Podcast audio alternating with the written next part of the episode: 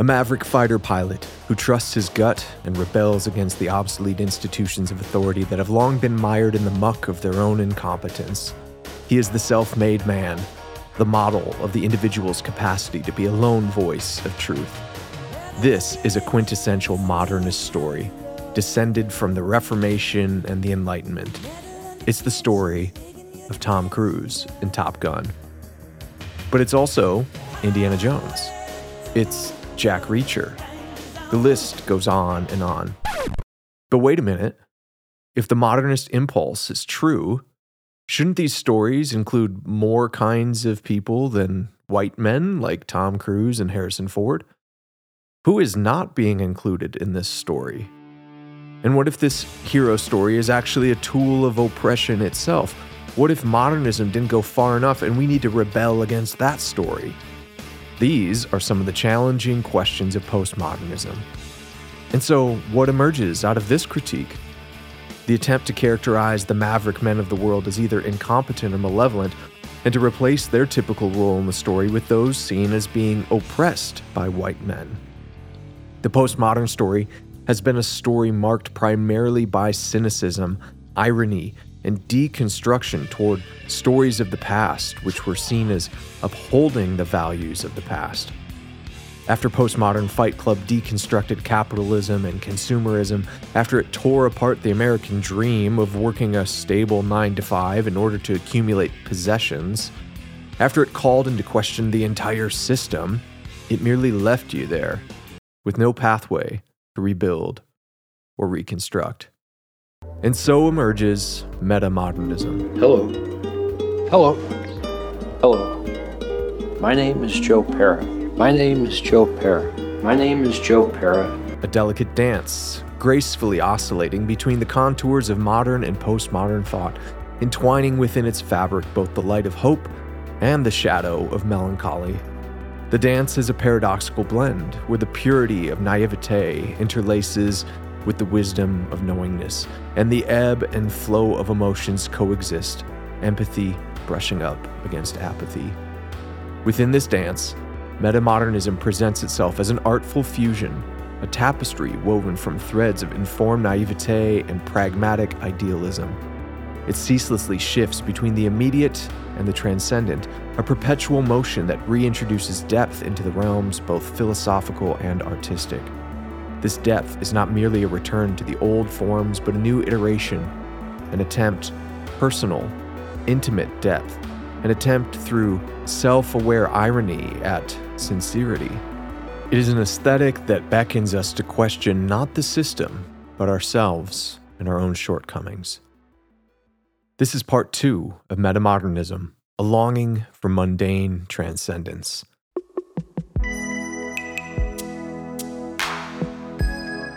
You're listening to Deep Talks Exploring Theology and Meaning Making. I'm your host, Paul Anleitner. This podcast contains no advertisements. It is a listener supported podcast. We're about halfway to our goal of 200 patrons this year to continue this podcast and continue the other work that I give away freely. I don't even monetize my YouTube channel. Uh, you can go over to my Substack page. I don't charge for subscriptions over there as well. My principle is freely receive, freely receive, freely give. I give away what I think is helpful in hopes that others who find it to be helpful might support it and give something of value in return. If this is one of your most listened to podcasts, or if you're finding this series to be helpful in uh, helping you engage with the current cultural moment and understand what might be going on in our new stories, then I encourage you to become a supporter on Patreon by following the link below in the description. Click on that link, become a supporter at whatever level you see fit. Now, if you haven't listened to part one of this series, I encourage you go back and listen to that. I'm going to do a brief review and a brief overview at the top of this episode. But I really encourage you go back, listen to part one, and then jump into this. Part one of this series, we discussed the philosophical and aesthetic foundations of metamodern art and storytelling. Let's take a moment now to quickly review what we could call the core ingredients of metamodern storytelling. And I want to make something clear from the outset. When we talk about metamodern art and storytelling, I don't think we're at this point right now where people are intentionally saying, here are the ingredients I need to include so that I can be a meta modern storyteller. It's not like that. We're using this term meta modern to describe a pattern that we might see emerging in a culture. In the same way, I don't think, you know, we would look back and say, you know, so and so was trying intentionally to make a postmodern story. Perhaps at some point there were people intentionally trying to incorporate these postmodern ingredients. And when that happens, that's typically when these stories lose their potency, is when instead of people kind of intuitively reaching for what is happening in this cultural moment and how do I speak to it, using a more intuitive sense of, of storytelling and art. When people shift from that into going, I'm checking off a box, a list of necessary ingredients in order to make a meta modern film or a postmodern film or something like that.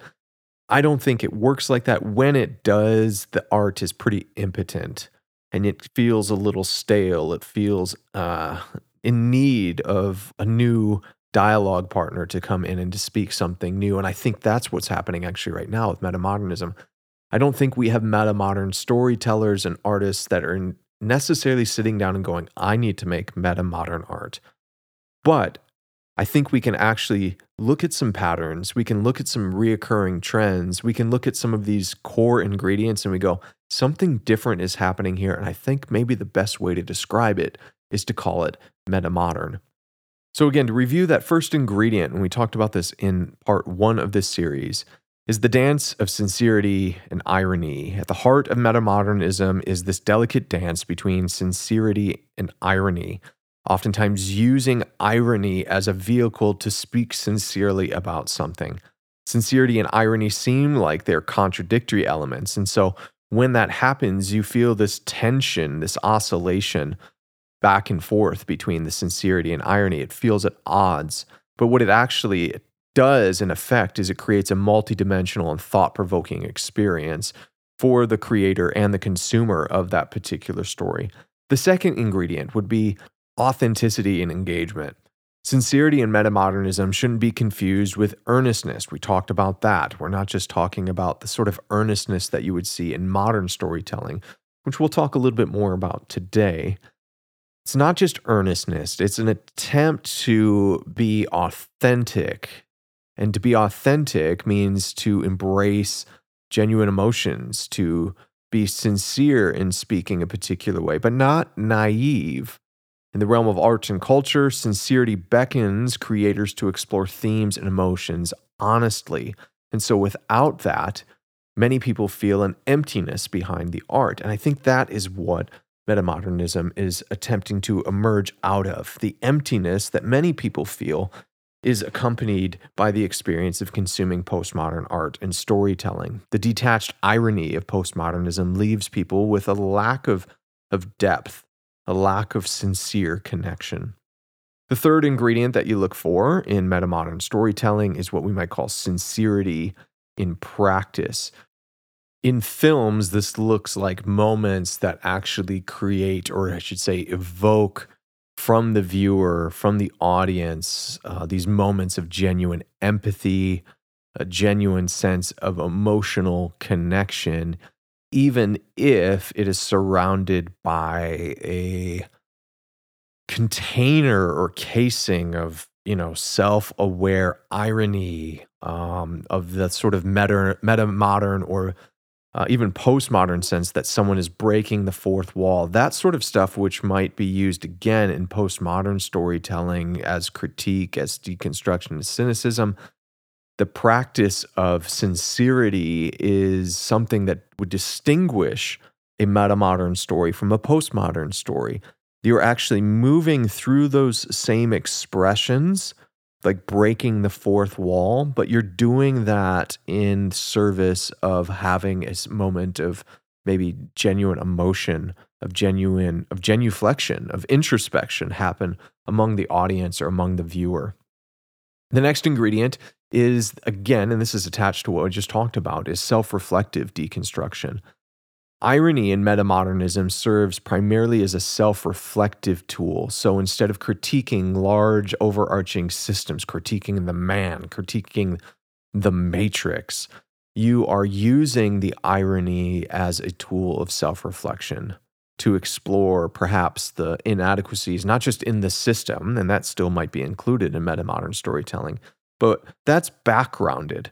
And what's foregrounded is the opportunity for these ironic moments to invite sincere reflection about our own state of being, about our own relationships, about maybe the things in our own life that need to be healed or need, you know, what's very in vogue now is to that that, that need counseling, um, that, that need to go through some form of cognitive behavioral therapy or psychotherapy.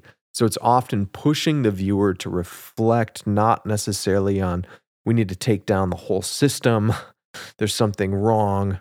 It's not in this sort of Marxist revolutionary uh, impulse. It is much more about the inward reflection of the viewer who is actually engaging with the medium of art and storytelling. Metamodern storytelling and art still contains, again, these ironic moments within the story. Uh, for example, you might have a story that plays with genre expectations. Of course, we talked about Shrek as one example, where Shrek is playing on and inverting the uh, the common fairy tale story, the ancient stories, and it inverts the expectations. It's doing that to subvert familiar story arcs and to get the viewer to engage critically with the story. It's like we've heard the story and over and over. So what do we do if we actually subvert the expectations around the story? Shrek's a good example of this. You know, there's been a whole run of movies that I don't think they ever received any critical acclaim, but did similar things. Um, you have the Maleficent movies where they are definitely subverting the uh, many of the, the the the old stories that Disney took. You've got the Snow White and the Huntsman, and again, I I mean i have maybe seen. Uh, I don't think I've even finished that movie. I've, I've seen it before. I just the execution was not not something that I felt like deserved continual viewing from me. But it's a very similar thing where you're taking the fairy tale, you're taking the ancient story, the old story, you're taking the the story that got repurposed in modernist storytelling through the classic Disney films. And you're taking that and then you subvert the expectation.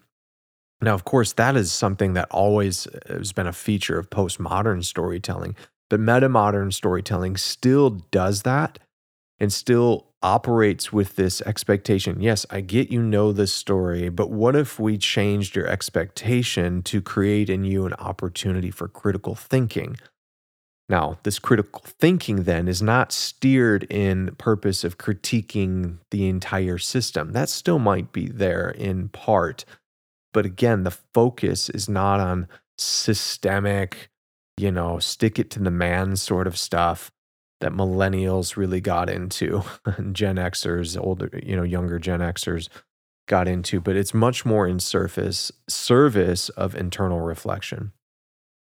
The next ingredient was what we had called the oscillation effect. So the the magic here of metamodern storytelling lies in its ability to oscillate between sincerity and irony, to have sincerity emerge out of irony and that tension that you experience in those sorts of films, television shows, books, graphic novels, that tension isn't static. It's continuously back and forth, like a game of ping pong or you know the in vogue pickleball. It's moving back and forth between sides. It's dynamic, and so metamodernism is, in some sense, it's not like is it irony or sincerity. It is the actual ping pong game or the pickleball game of that ball moving back and forth, creating something in and of itself, which is new.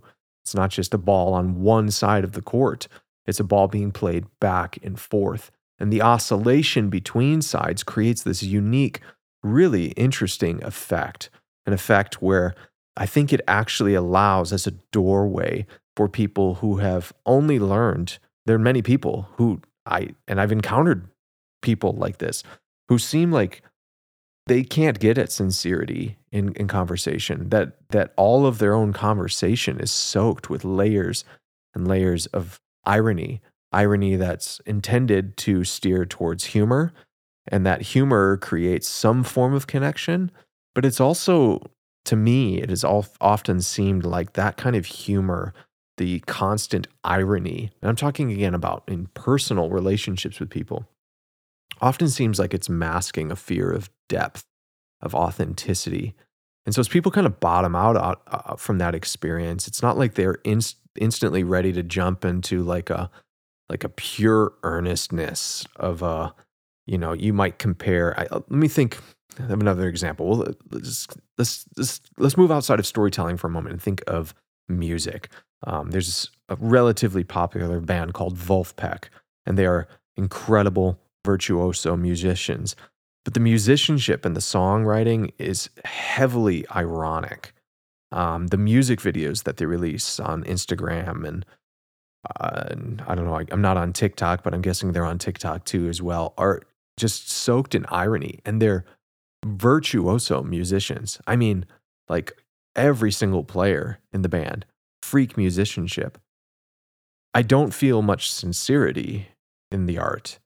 Uh, it feels like the irony is a tool for creating uh, some sort of expression that's very, very popular. And just by their own sheer virtuoso musicianship, you're like engaged with it because you're like, man, that bass player, that drummer is phenomenal. But that's a very different experience. And I'm dating myself here to another reference, but I think of a great example in the early 90s of, boy, you couldn't get more earnest than, let's say, you know Eddie Eddie Vedder, the lead singer of Pearl Jam, belting out a song, or or Bono in U2. There's this sincerity in their songs that um, I don't know if generations younger who have been more fully immersed in the irony of postmodernism are able to access that sincerity without experiencing it as cringe right? Cringe is the key the key term for gen z here they experience that level of unmitigated sincerity, of unfiltered sincerity, is almost cringy. And so I think the way that you would have to get at sincerity is that you have to get at it through the communicative tool of irony. So, again, this is all stuff that we've covered in the first episode, but I wanted to do a brief review before we keep going. And of course, another feature of that is this sort of tension that we experience as you consume metamodern storytelling, that you experience that tension between irony and sincerity, but it's seeking to find harmonious balance. It's seeking to f- try to find, you know, a, a balancing act between the two. Not that you would walk out and go, man, that was really ironic and cynical. And not that you would go out and be like, man, that was just like, that was syrupy and so like, like, well, cringy, you know, like so syrupy that you're like, oh my goodness, it's it's like so naive.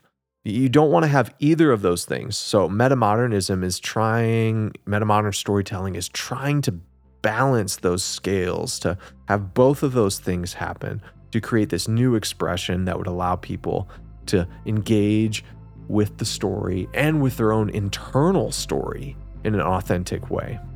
So now that we've done that little review, and I've already talked about in the first episode some examples on the big screen and the small screen, I want to focus in in today's episode on some examples in television that um, wouldn't classify necessarily as drama or action. We talked about some of those already in the first part of this series, and instead, I want to turn our attention to some examples in comedy that might help us understand the differences between modern postmodern, and metamodern storytelling.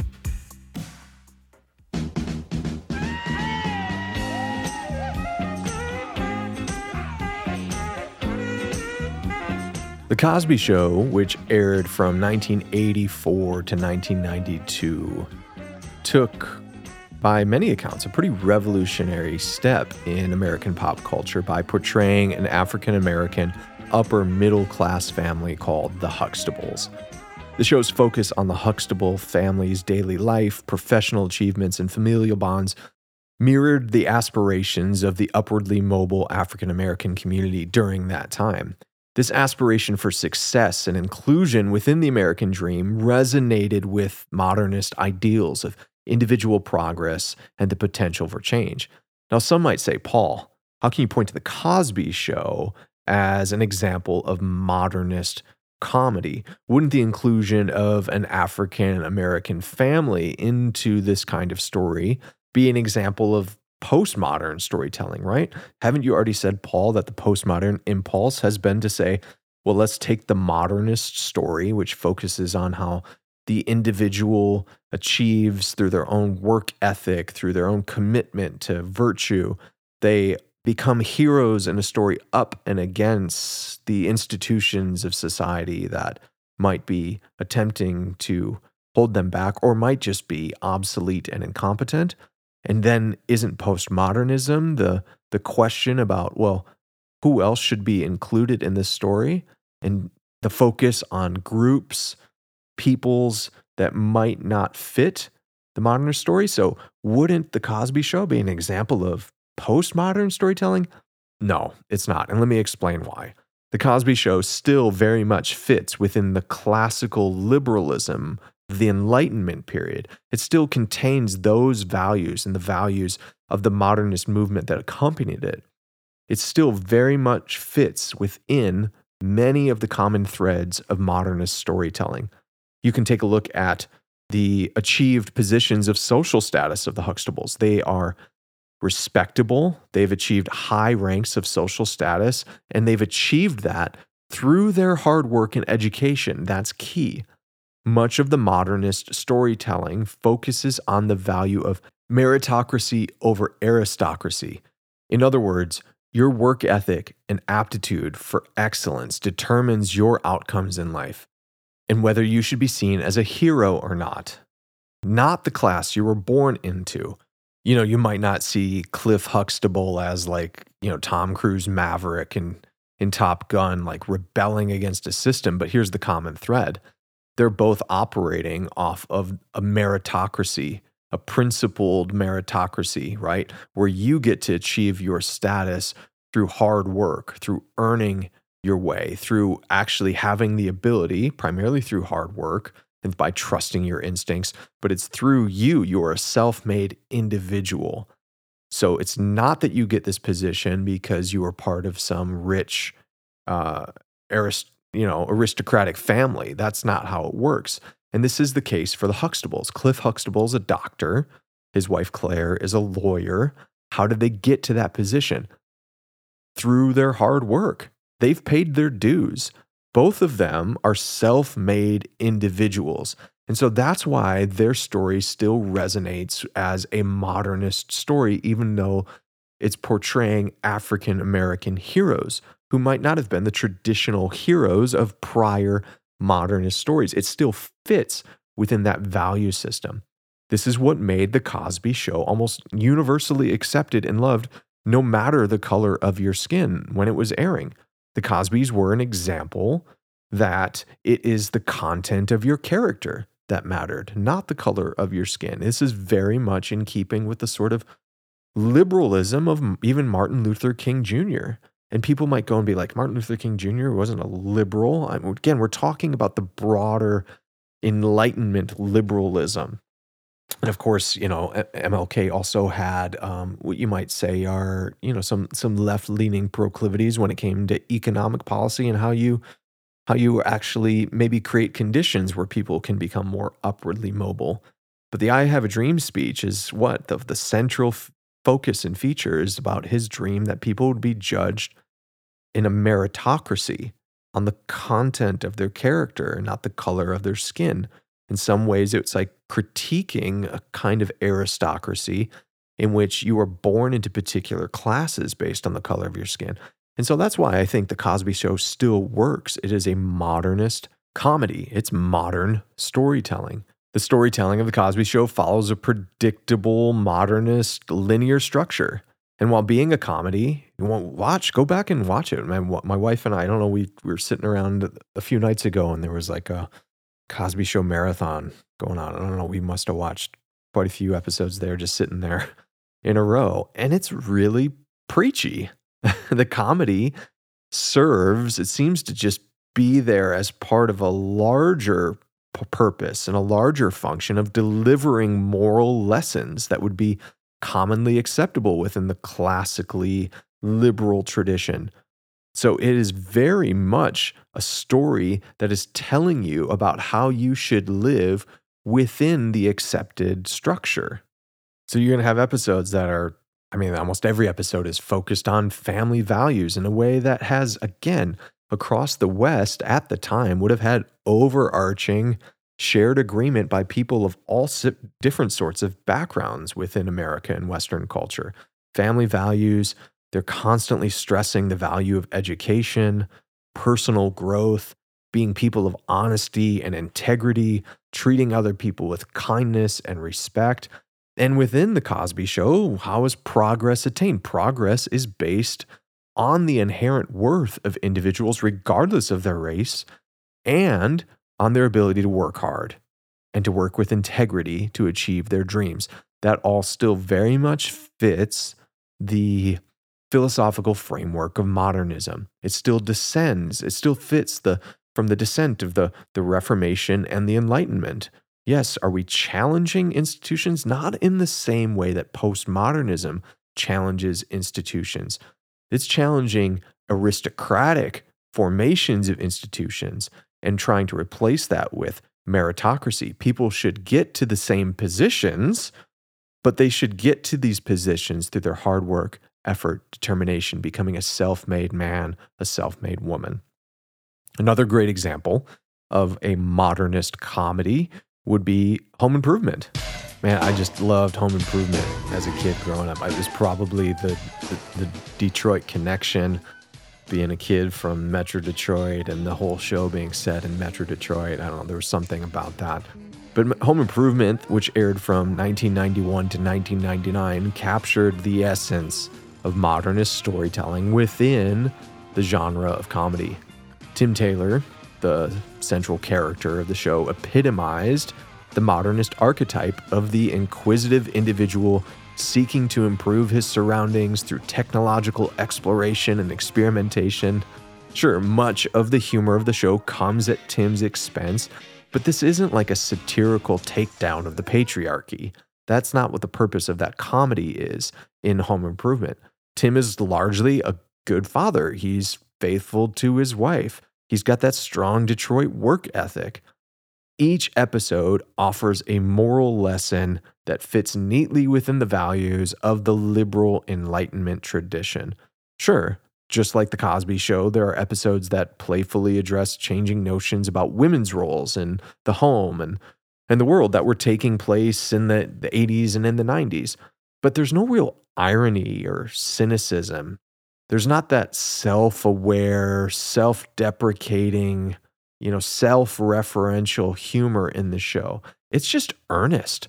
From start to finish, it's an earnest show, every single episode with some moral lesson.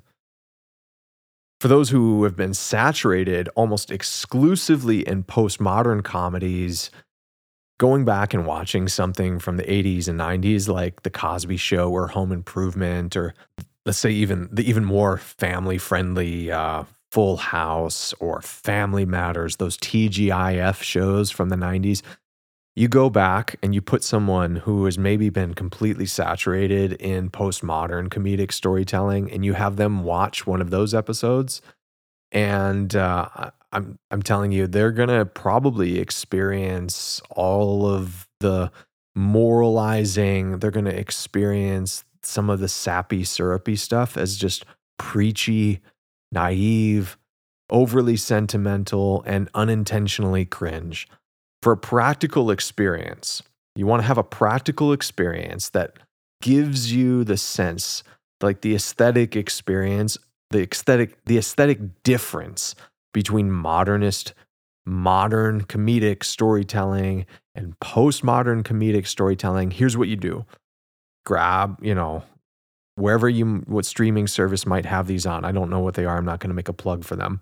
Uh, you, you get an episode of the Cosby Show, you get an episode of Home Improvement, you watch those back to back, and you have a good grasp on. All right, this is modern storytelling in the form of a comedy, and then you watch that with pretty much any episode of Seinfeld from I'd say season three onward, and you're going to notice some stark differences Seinfeld is a great example of nihilistic postmodern comedy.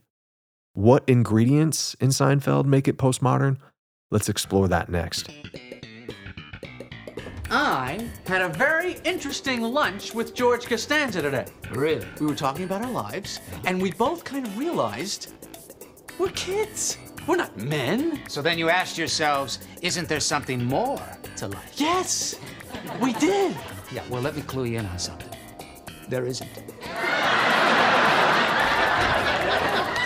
Remember that postmodern storytelling uses ironic, self conscious awareness of its own artifice as a tool to question the narratives of modernity.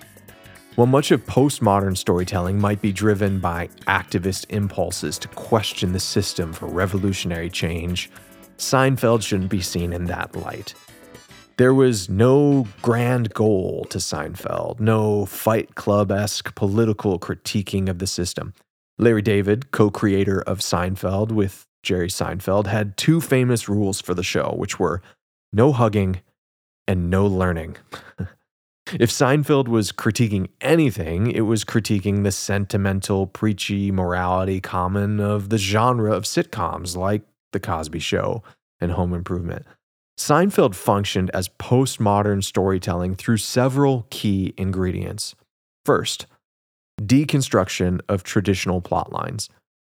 One of the most innovative aspects of Seinfeld lies in its deconstruction of traditional narrative plotlines. Unlike typical sitcoms that follow a linear structure with neatly resolved conflicts at the end of each episode, Seinfeld subverted genre expectations by exploring the mundane, often without tidy resolutions. There was no learning at the end of the episode, no hugging at the end where everybody suddenly got along.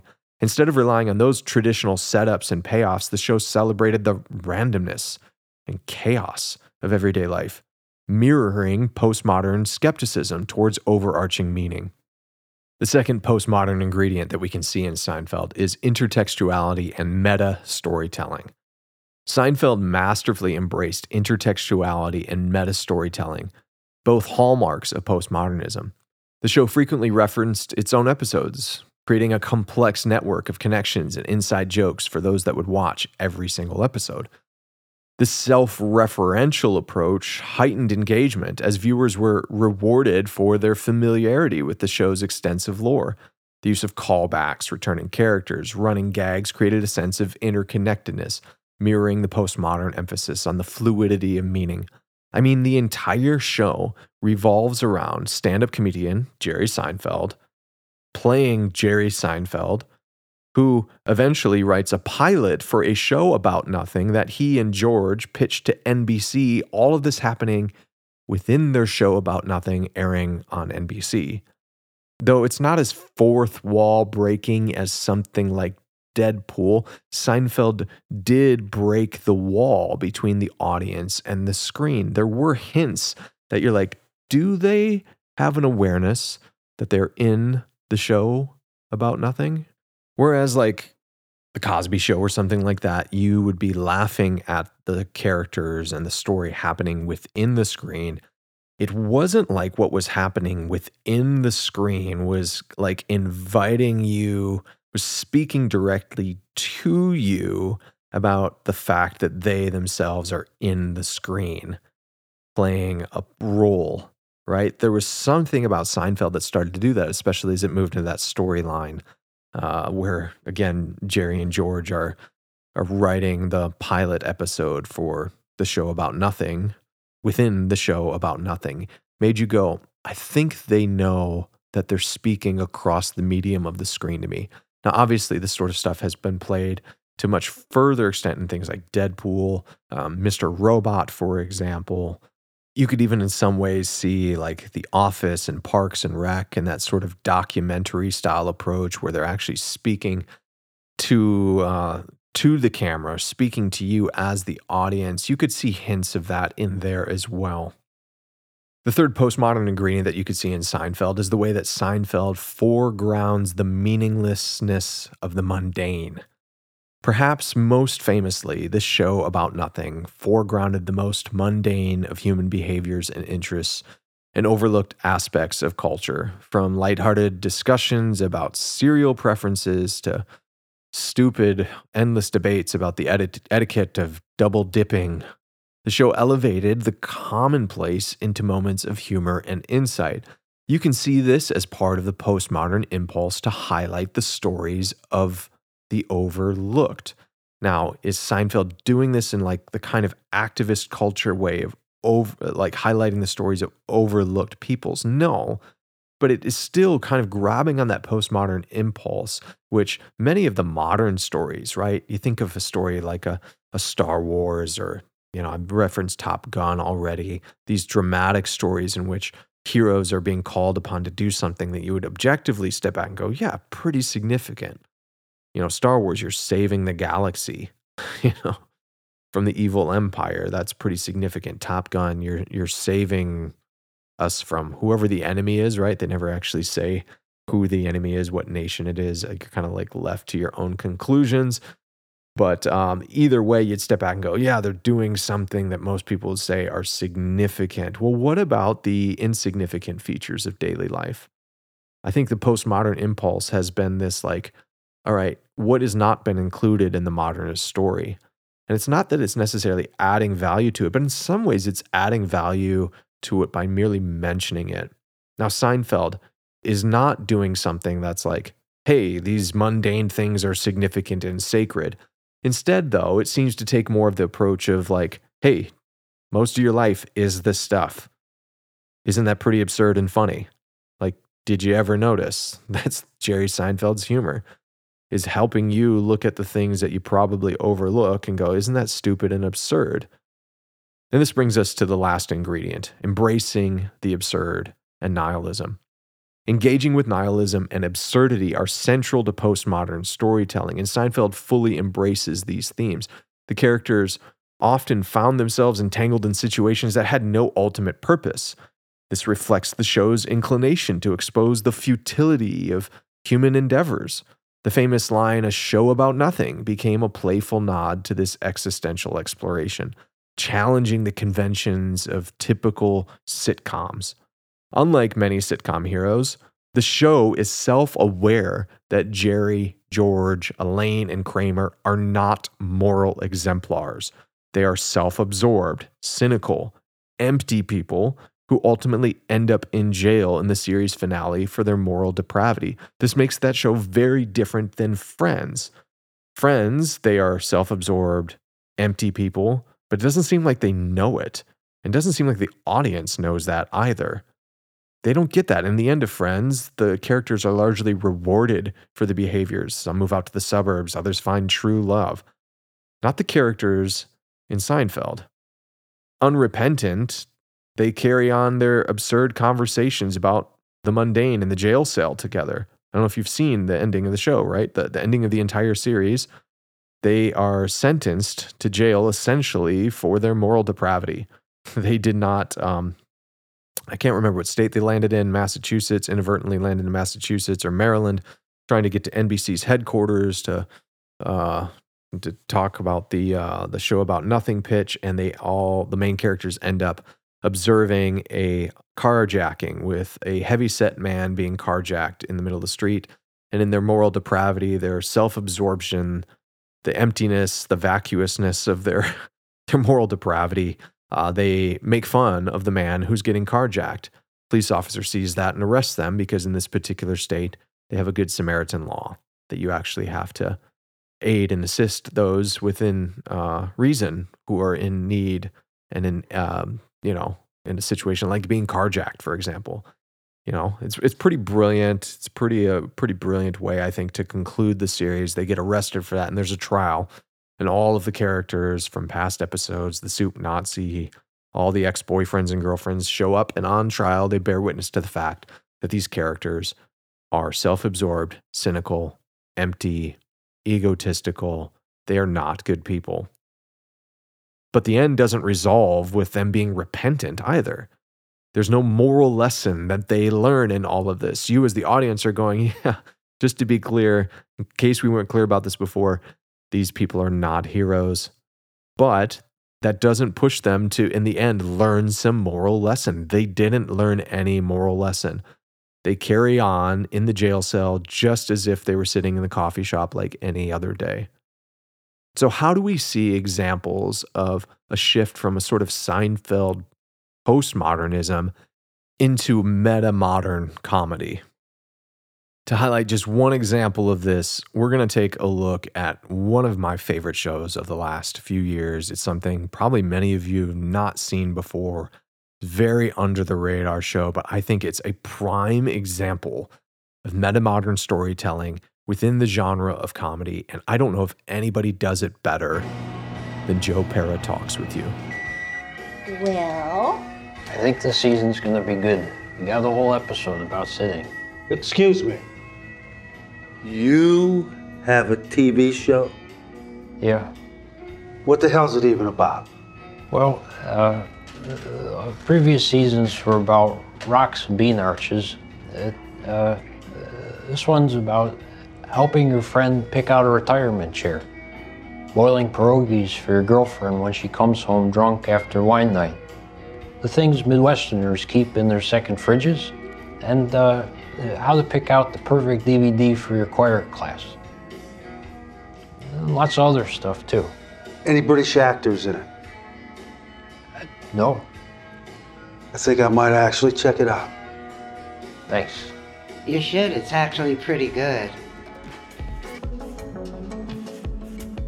If you're a personal friend of mine or family member, you've probably heard me rave about Joe Pera Talks with You. Only ran for, I think, three seasons, only had three seasons, aired on like Adult Swim, which, you know, was like, you know, the genre of, I think it was Cartoon Network or something, you know, their late night programming that in the 90s had like Space Ghost and, uh, what was that other show? Uh, like, was it C Lab DSV or something like that? Pretty ironic postmodern comedies, but Joe Pera Talks with You is an well underrated absolute gem. And in fact, Joe Pera is a stand up comedian who I would say is incorporating this sort of meta modern comedy into even being a stand up comedian. Um, you probably you might have seen him on like the Tonight Show on I don't know if he's been on Fallon, but on some of these late night programs, and he does some of his stand up stuff there. It's brilliant, but it's brilliant in this unique way. So, what is Joe Pera Talks with You all about? How is this an example of meta modern storytelling and comedy? Not, not just one example, but a prime example. I mean, maybe one of the best examples of meta modernism in action. Joe Pera Talks with You masterfully navigates this delicate balance between sincerity and irony and encapsulates the essence of this cultural movement through a blend of gentle humor, candid storytelling, and a real earnest, sincere exploration of everyday life. It's got this unassuming exterior, which in many ways feels a little bit like when you're first engaging with it, like like maybe a little bit like Napoleon Dynamite, where you have the protagonist, the central character, Joe Pera, uh, is somebody that you just, you're kind of expecting the whole time for this guy to be like horribly made fun of as if he were Napoleon Dynamite. He is not someone who would have high social status in any setting, not even in the own school that he teaches in, in the Upper Peninsula of Michigan, where he is a middle school choir teacher, not exactly a coveted role in society per se. He doesn't have a good sense of fashion. He walks a little bit like though it appears that he's probably in his early 30s by his face uh, and what he's doing at this point of his career in his life, but he he carries himself and dresses like a man who might be in their their 70s. All of this would make you feel as you're watching like the joke is on Joe you know and you'd see that a lot in in earlier versions of comedies where these kinds of characters would be the object of dereliction the object of scorn and ridicule and you're kind of anticipating that the whole way through you're watching this show. But it subverts that expectation. In a lot of ways joe Pera is, feels a little bit like a white steve urkel. Steve urkel from Family Matters if you you know were a 90s kid like me um, and obviously, like Urkel is the, the the on the receiving end of all of these jokes. You're kind of laughing at him And you're expecting that to happen. And this is where you might go, all right, Joe Pera is postmodern because it's it's like self-aware of those prior genres. He's self-aware of how this guy looks, how he talks, and yet it subverts that expectation to create a different experience. It's a fascinating show. It starts with an episode in which uh, it's called Joe Pera Talks with You because he talks to you as the audience, as if this were like a documentary and you are his audience. And yet it's also like a story about his life and his community in the Upper Peninsula.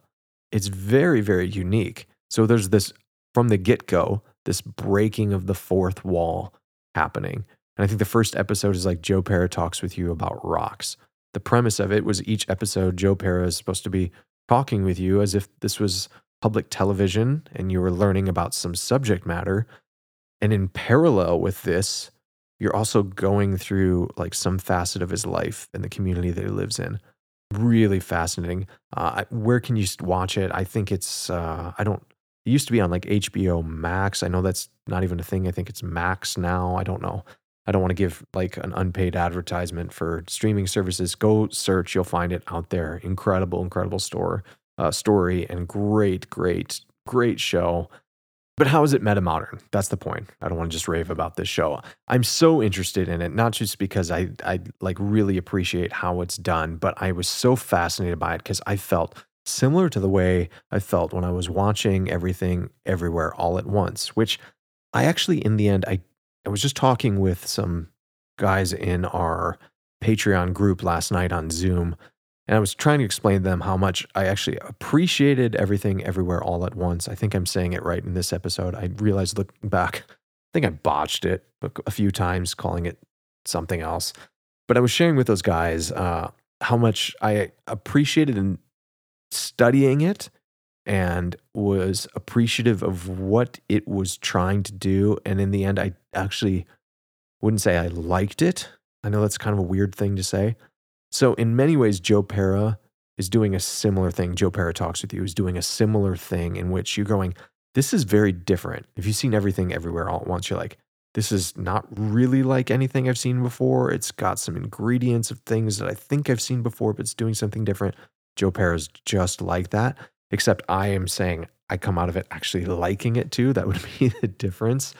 How is it, though, reflective of these sort of like core ingredients of metamodernism? First of all, you could call Joe Pera like irony as a wholesome gateway drug. Okay. Joe Pera talks with you is an inviting gateway to a world that is exploring sincerity and irony together and this irony, this feeling like this is so ironic. We're in the UP that you shouldn't make a story about this. This should not be a television show. These people, you might like step back, and if you were more calloused, you might go, These people don't deserve our attention in a television show. It's mundane life in the Upper Peninsula with nobody that is compelling, nobody that is doing something world saving at all so in like that regard it's like okay there's elements of seinfeld here where seinfeld is talking so many of the episodes are revolving around these mundane just stupid features of life. So that is still kind of got that seinfeld element but it's not there to highlight how absurd everything is.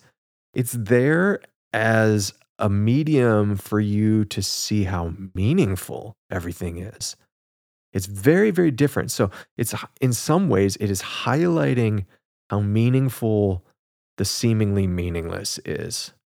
And Pera has not a drop. Joe Pera as a actor, as his role in the show, even as a stand-up comedian, there's not an ounce of pretentiousness. It's so humble. It's it's incredible.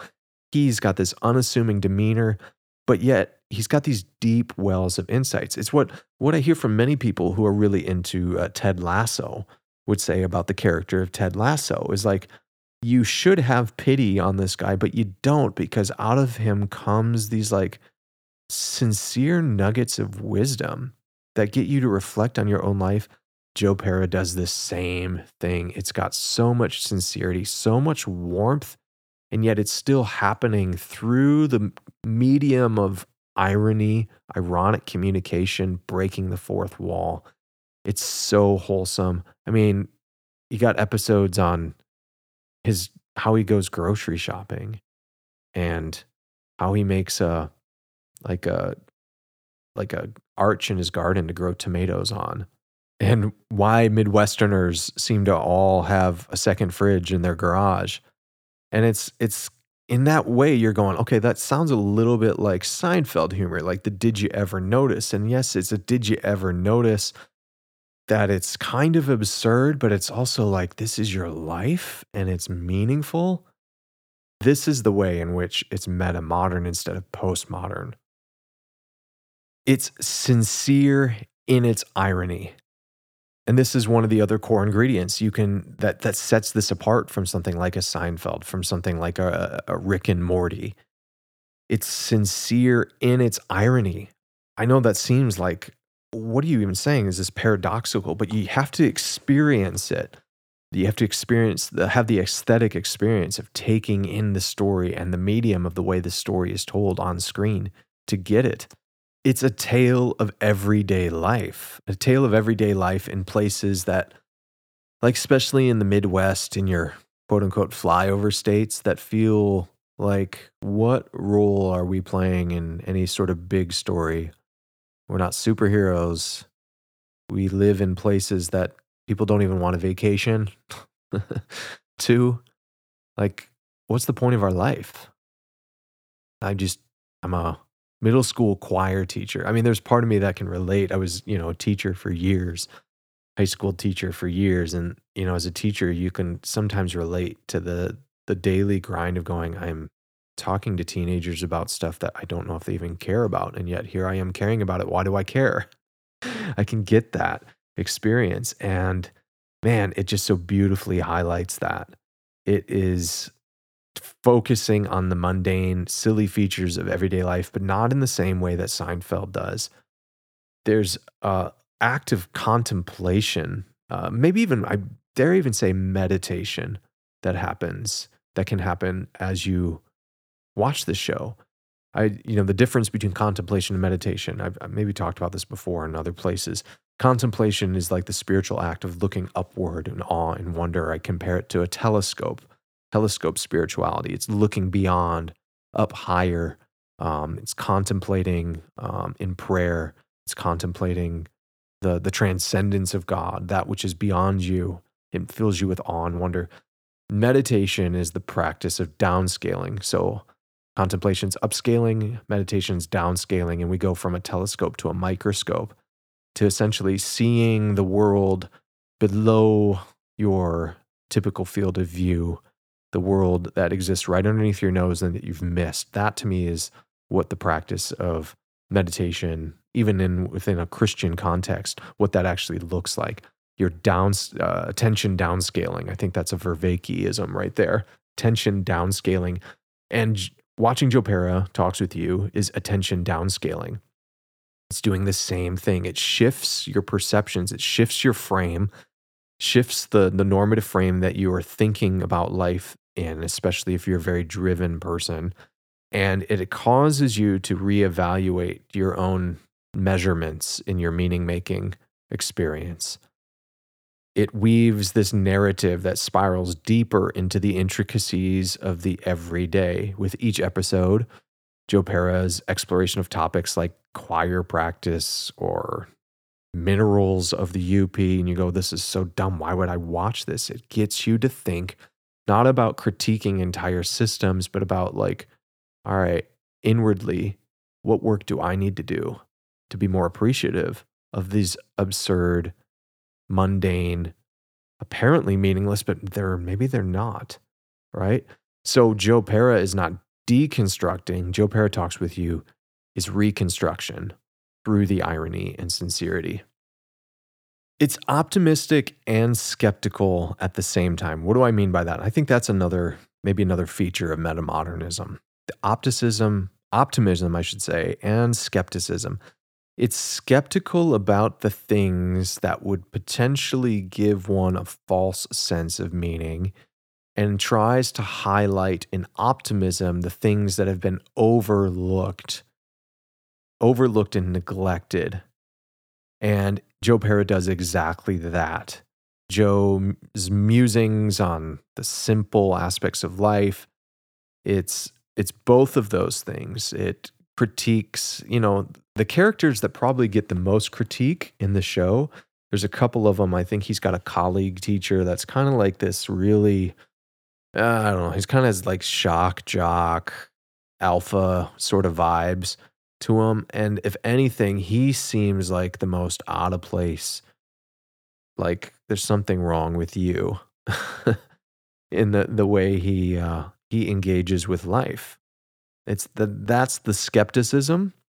The irony is not um, is not like critiquing an entire system. It, it's getting you to skeptically look at what are the things that I have falsely given me life, or at least you know in the, the eyes of this particular storyteller, which I think in many ways I find resonance with. Uh, I find men- resonance with the, the the storyteller's vision of a world that is actually endowed with tremendous amount of sacredness and meaning, but they are often within the the grasp of us already. It's like right here, right in front of you.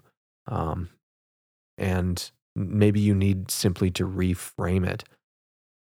And in the end, I think that gets at the core impulse of metamodern storytelling. Even if you disagree with the way the storyteller is attempting to highlight something that they see is worth pursuing, something that they see as worth reconstructing towards, even if you disagree with it, I think you can find eh, with a degree of optimism that there are earnest efforts being made to try to endow the mundane with a sense of sacredness, to try to get us to reflect on our, dare I even say, our sins and our idols.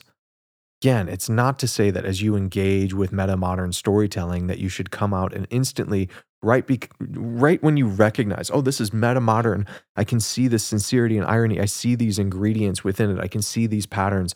Therefore i must assume that reconstruction is happening in a positive way. I'm not saying that. The the reconstruction being offered might not be positive especially from a christian perspective i am attempting to tune to the reference note of christ so that affords me the opportunity to say when I see something within culture, I can highlight it as positive effort at reconstruction. It might actually be orienting. I can see the the, the presence and activity of Christ at work in culture, orienting people towards true north.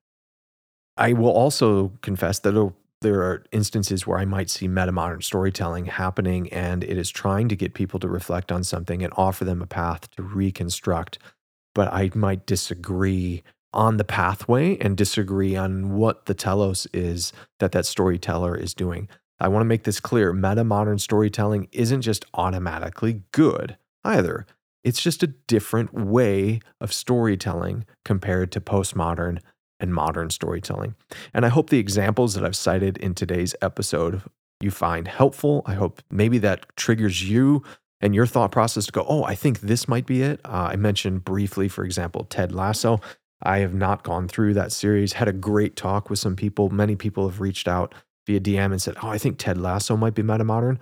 Great. Uh, in the discussion forum for this episode, or in our Discord server for those on Patreon, tell me why you think Ted Lasso is meta modern. Um, tell me what else you may be watching or reading, even if it's literature, graphic novels, comic books. I don't care.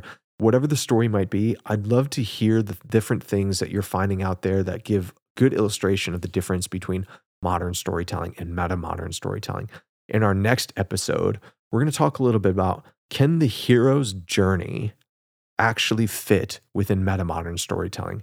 The camp, the Joseph Campbell hero's journey, that classic hero's myth, the modern myth. Is there ways in which that can, are there ways in which that can actually function within the vessel of meta modern art and storytelling. And I think we already have a really good example of it. We'll explore that in part three Metamodernism. Well, hey everyone, we're we're a bit short of our goal this year of 200 patrons. In fact, we're probably only about halfway there as of the recording of this episode. If you're finding this series helpful, I want to keep doing it. I want to keep doing this work, um, but I need your help to do so. Would you consider if you're finding this to be of, of any help in your life, or maybe you're sharing it with others?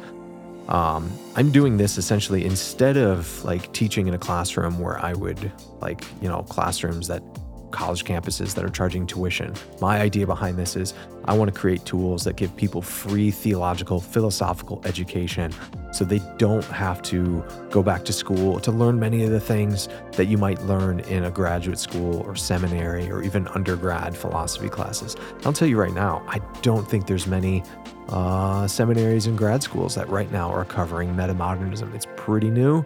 There's probably some out there that are exploring it. So this stuff is on, uh, I think, on kind of the cutting edge. And so if you're finding it helpful, all I'd ask of you to do is to consider supporting on Patreon. Don't do ads, refuse to do ads. And so uh, if you think this is worth the investment, would you consider supporting at any level on Patreon? I want to give an extra, special thanks to some supporters on Patreon who are uh, really going above and beyond the call of duty to make sure this this program can still keep happening. Clint, Jesse, Alex, Daniel, Dave, Eli, Elise, Garth, Jean Marc, Jesse, John Mark, Josie, J Tom, Justin, Lola, Luke H, Matthew, Michael Hernstein, Paul Reese, Rob, Sam P, Stephen, Tim. Thank you all for your generous support. Again, I'd love to hear from you. Tell me the things you're watching, reading, engaging with that are making you think, oh, I think this might be meta modern. It seems like it's something different. I've heard some really, really interesting ones over the last couple of weeks. I'd love to hear more. And uh, that'll also give me some things to keep engaging with as this series goes along. Reach out to me on Patreon or on Twitter or whatever it's called now, X, at Paul Anleitner. You can find a link for that below as well. And until next time, we'll talk again soon.